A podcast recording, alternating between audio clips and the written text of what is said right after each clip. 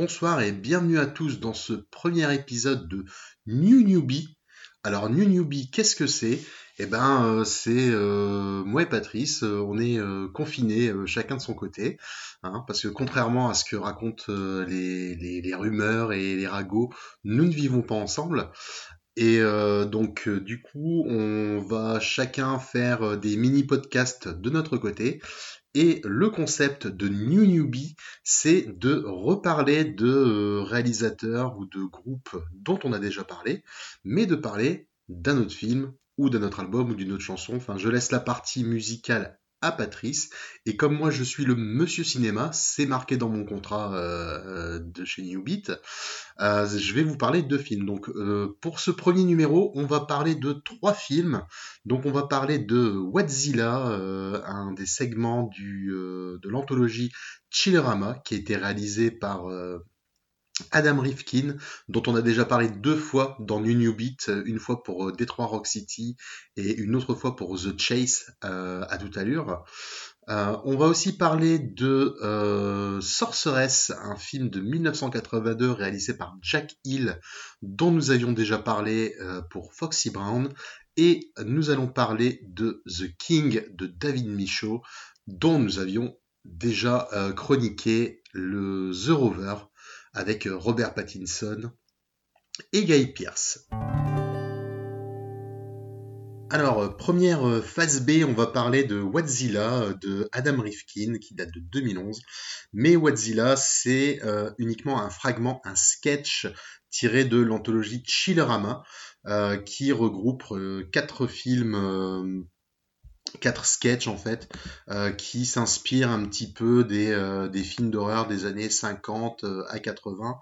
Donc vous avez en plus de Wadzilla un, un segment musical, comédie musicale qui s'appelle I Was a Teenage Werber qui, qui parodie un petit peu Twilight, mais qui est un, tout un truc sur un homosexuel qui, qui se transforme en bergarou Hein, si vous êtes un petit peu au, courant des, termes euh, dans l'homosexualité, Ber, vous voyez un petit peu ce que c'est, c'est ces types un petit peu euh, velus euh, qui portent du cuir et des moustaches, des trucs comme ça.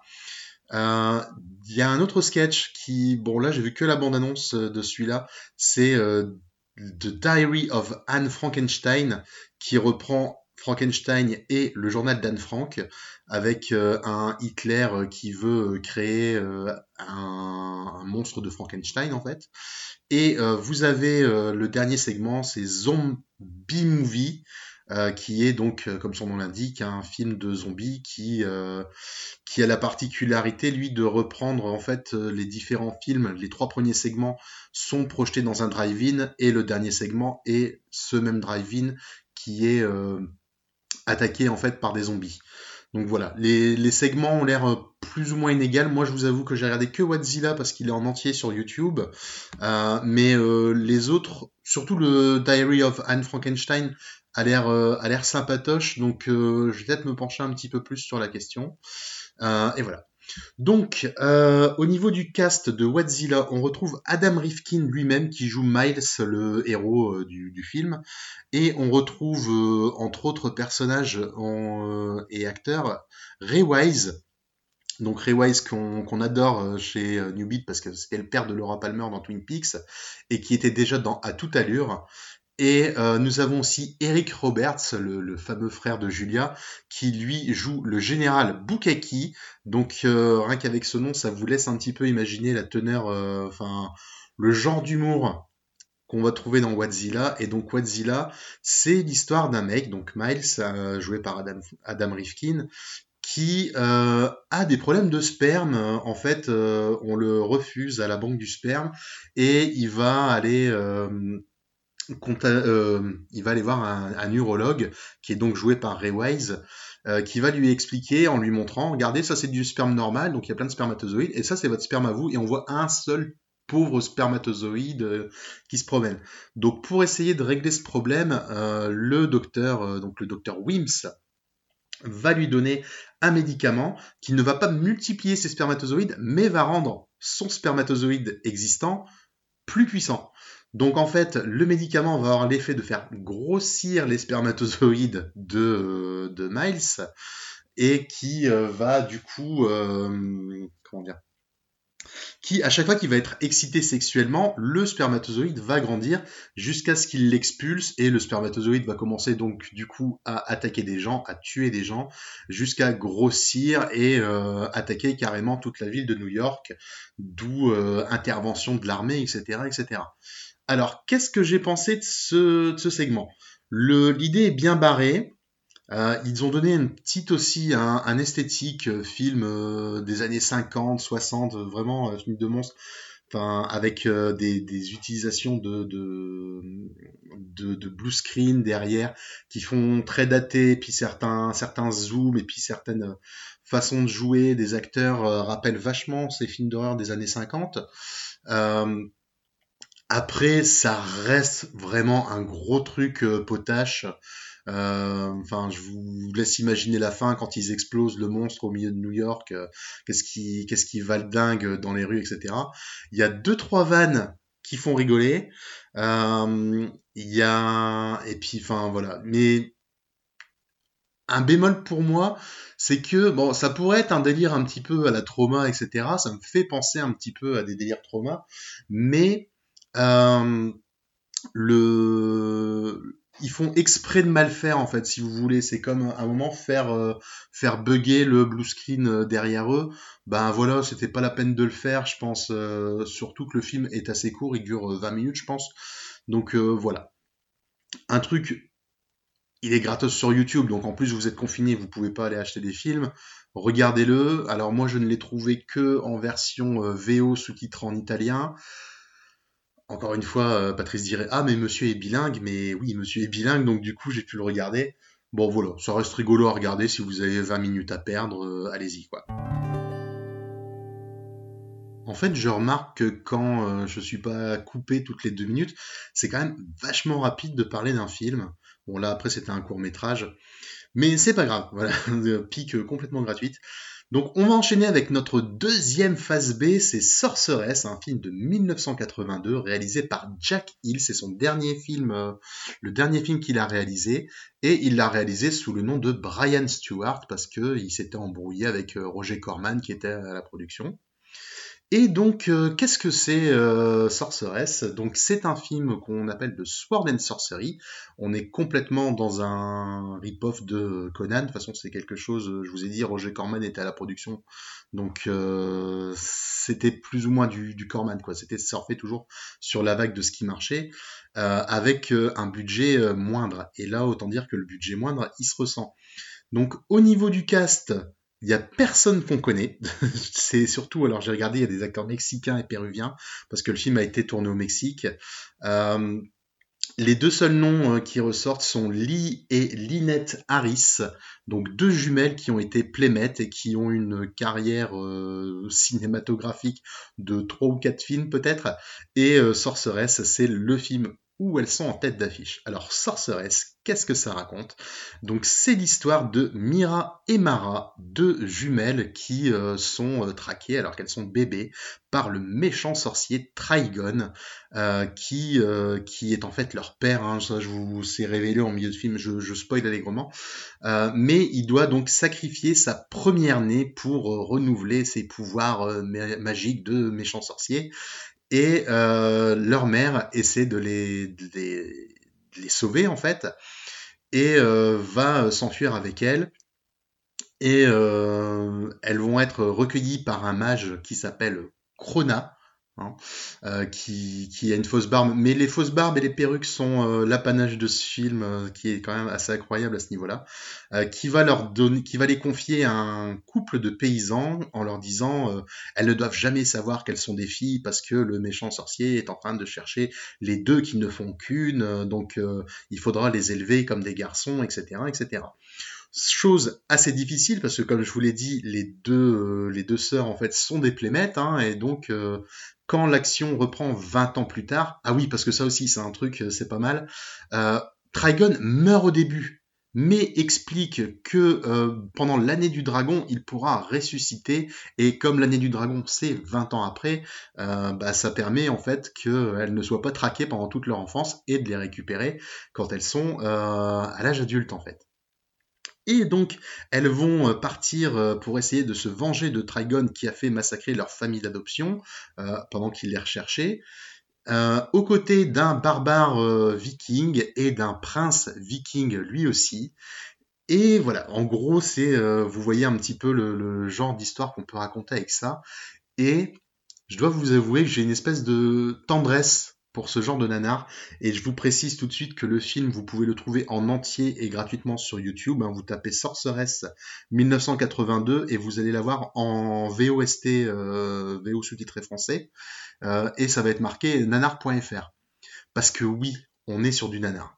Les acteurs ne savent absolument pas jouer. Alors j'ai regardé que j'ai vu que certains acteurs avaient été redoublés parce qu'ils ne savaient parler que mexicain, enfin que espagnol. Euh, et je pense que péruvien on parle espagnol aussi. Enfin je sais pas, je fais peut-être euh, je fais peut-être des amalgames. Mais donc voilà, ils ont été redoublés en anglais par dessus. Donc en plus eux de jouer très mal, dans la gestuelle, ils surjouent beaucoup la gestuelle. On les a doublés avec des gens qui ne font passer absolument aucune émotion. Donc euh, rien que pour le jeu des acteurs, c'est vraiment pas mal. Après, euh, les scènes de combat, bah, sont pas dégueu en fait. Euh, bon, les deux les deux actrices principales n'ont jamais tenu une épée ou tiré à l'arc de leur vie et ça se voit. Mais après, elles savent lever la gambette pour des petits combats en mode karaté, etc. Après, on voit les, failles du budget. Hein. Il y a des types déguisés en singes, euh, mais je ne sais pas. Dans le dernier quart d'heure, les mecs se sont rendus compte qu'il restait 200 dollars euh, sur le compte. Donc là, ils crament tout. Il y a des zombies, il y a de la baston, il y a, euh, un lion avec des, ailes de dragon géants dans le ciel. Enfin voilà, c'est c'est absolument mythique. Enfin moi, je vous avoue que c'est le genre de truc, je peux pas m'empêcher de rigoler. Et euh, voilà. Et en plus, même chose, je vous ai dit que c'était des playmates. C'est du plan boobs gratuit tout le temps. Euh, mais avec un côté, donc à un moment les deux sœurs sont séparées et il y en a une qui fait l'amour, donc pour la première fois, oui, parce qu'elle découvre qu'elles sont en fait des filles. Hein. Elles se dessapent devant tout le monde. Et euh, quelqu'un leur fait mais, vous n'êtes pas des garçons en fait Mais non, non, non. Parce que de toute façon, ça se voyait même habillé hein, avec une paire de seins pareils. Euh, je vois pas comment les autres personnages pouvaient douter. Encore, elles, elles ont été éduquées comme ça, je veux bien, euh, voilà. Mais que les autres ne s'en rendent pas compte, tant qu'elles sont habillées, c'est quand même un petit peu bizarre. Bref, donc il y a une des sœurs qui est en train de faire l'amour et l'autre par plus ou moins télépathie, ressent la même chose, ce qui donne une scène absolument euh, comique euh, avec le viking qui dit oh mon dieu mais oh, elle doit être avec Erlich et comme ça se calme et que ça reprend il fait ah oui c'est sûr c'est Erlich euh, parce que voilà c'est le seul mec qui arrive à faire l'amour deux fois d'affilée. Et voilà. Et aussi mention spéciale au satire alors le satire vous savez vraiment le, satire mythologique quoi. Le, type avec des cornes et puis des pieds de bouc et puis une flûte de pan tout ça tout ça qui surjoue beaucoup dans la gestuelle et qui, euh, en fait, euh, voilà, il y a, aussi un petit côté Star Wars, donc je pense que c'est l'équivalent de Chewbacca, parce qu'il s'exprime uniquement par bêlement, et on n'a pas demandé à l'acteur de faire des bêlements, en fait, on a pris des vrais bêlements de chèvre, et on les a rajoutés, dès qu'il ouvre la bouche, on met le bruit d'un bêlement de chèvre, mais c'est toujours le même bruit. Donc voilà, franchement, en mode série B, un petit peu ringard, un petit peu nanardesque, etc., mais fait avec quand même, on voit que Jack Hill, il voulait faire, euh, il voulait quand même faire un film un petit peu épique, euh, tout ça. Non, franchement, euh, je vous le conseille. En plus, comme je disais, il est gratos sur YouTube, donc allez-y. Franchement, faites-vous plaisir. Il n'y a pas, a pas à chipoter là-dessus. Et pour cette dernière phase B, on va vraiment parler d'un bon film, d'un film excellent, et on va parler de The King de David Michaud dont on avait parlé pour The Rover, donc qui est un film Netflix qui est sorti en 2019 et qui est un drame historique. Alors euh, au niveau du cast, on trouve Timothy Chalamet qui a joué dans euh, Interstellar, il était dans un des derniers Woody Allen aussi, je crois peut-être même carrément le dernier. Euh, on retrouve Lily Rose Depp, qui voilà, euh, c'est tout. Euh, on retrouve Joel Edgerton qui euh, depuis Animal Kingdom est toujours plus ou moins derrière ou à côté de David Michaud, qui là est co-scénariste je pense sur le film. Et euh, on a aussi Robert Pattinson que euh, Michaud avait déjà fait tourner dans The Rover et qui revient là. Donc euh, l'histoire, c'est l'histoire de Hal qui est le, fils du roi euh, Henri IV d'Angleterre et qui est un fils qui en a un petit peu rien à foutre de ce que son père fait, de la politique, de la guerre, etc., etc. lui, il se sent plutôt comme un philosophe et puis il aime bien picoler et puis coucher avec des femmes et puis voilà faire le con avec son pote John Falstaff mais qui, euh, par un concours de circonstances, euh, alors que, à la base, il est le frère aîné, donc il aurait dû être roi. Enfin, il est le fils aîné, donc il aurait dû être roi. Mais euh, son père décide de, donner le trône à son frère, à son petit frère en fait. Mais les événements vont faire que Al va quand même se retrouver sur le trône et euh, va devoir à la fois gérer euh, tout cet aspect politique euh, qui leur est puni et aussi essayer de rattraper les, erreurs de son père tout en étant tout en, en essayant de rester fidèle à lui-même. Et voilà. Et donc le film alors c'était du gros film hein, ça dure deux heures et demie je pense.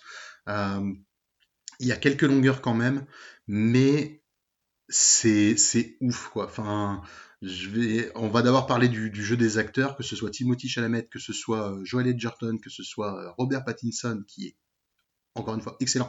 Il joue le, rôle du, euh, prétendant à la couronne française, donc il, il, nous sort un accent français, etc. Enfin, c'est ce mec est vraiment un super bon acteur et tous les gens qui restent bloqués sur le fait qu'il a commencé dans Harry Potter et surtout après dans les Twilight Enfin, juste euh, fermez-la, quoi, parce que ça sert absolument à rien de s'acharner sur ce mec quand vous n'avez pas vu les, films les plus profonds que le mec a, réussi à faire, quoi.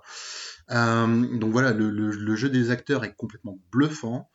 Et euh, au niveau de la réalisation, alors c'est hyper léché, etc. Et je vais surtout m'arrêter sur les, sur les scènes de bataille, que ce soit la première qui est juste un duel qui se termine mais à coup de poing dans la tronche, euh, truc de malade, à la dernière scène de bataille entre l'armée française et l'armée anglaise, euh, armée anglaise, qui est euh, dangereusement en sous-nombre mais qui va réussir à retourner la situation.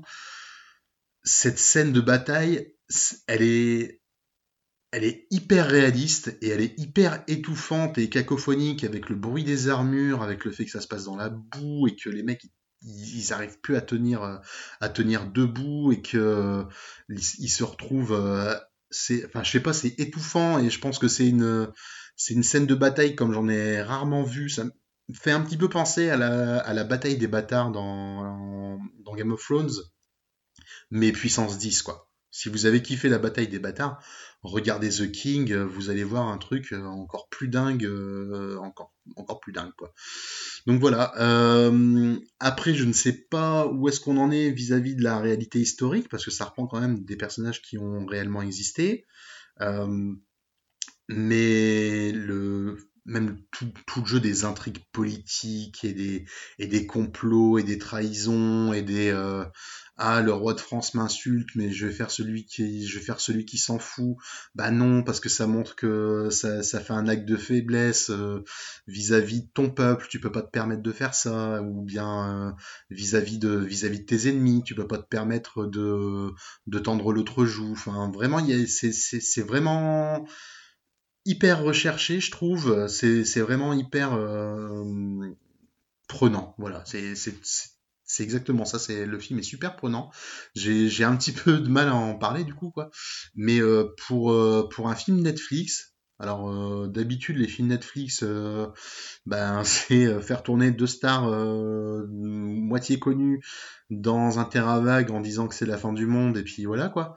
Non non là je pense qu'il y, a, vraiment eu du budget, ils ont vraiment pris un réalisateur qui est un réalisateur hyper doué quand même quoi. Je pense qu'on l'a déjà dit au moment de The Rover, mais The King, enfin je sais pas s'il a concouru pour les Oscars, mais sérieux il aurait dû quoi parce que Autant euh, j'ai bien aimé Joker, autant j'ai beaucoup, beaucoup aimé Parasite que euh, The King en 2019, ça reste quand même un gros, gros, gros morceau que je me suis pris dans la tronche, quoi. Donc, euh, voilà. J'ai vraiment, en plus, voilà, je vous ai conseillé deux films que vous pouvez voir sur YouTube. Le dernier est sur Netflix, donc voilà, vous respectez votre confinement. Et euh, voilà, ben, longue vie au roi. Et puis, non, mais sérieux, si vous avez, euh, si vous avez Netflix, regardez The King, prenez-vous l'après-midi pour le faire, euh, ou la soirée.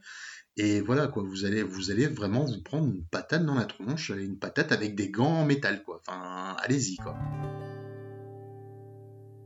Et voilà, c'est donc tout pour ce premier épisode de New Newbie euh, Ciné, donc euh, l'émission qui vous reparle des réalisateurs dont on a déjà parlé. Euh, je pense donc en faire d'autres selon la longueur de, de ce confinement. J'espère que de votre côté tout va très bien, que vous restez chez vous, que vous regardez des films et que vous écoutez de la musique. C'était Renaud tout seul en direct de newbeat.fr. Accrochez-vous aux branches.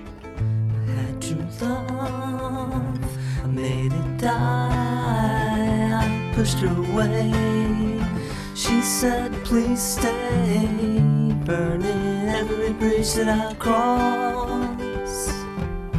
To find some beautiful place to get lost find some beautiful place to get lost. Ooh, ooh.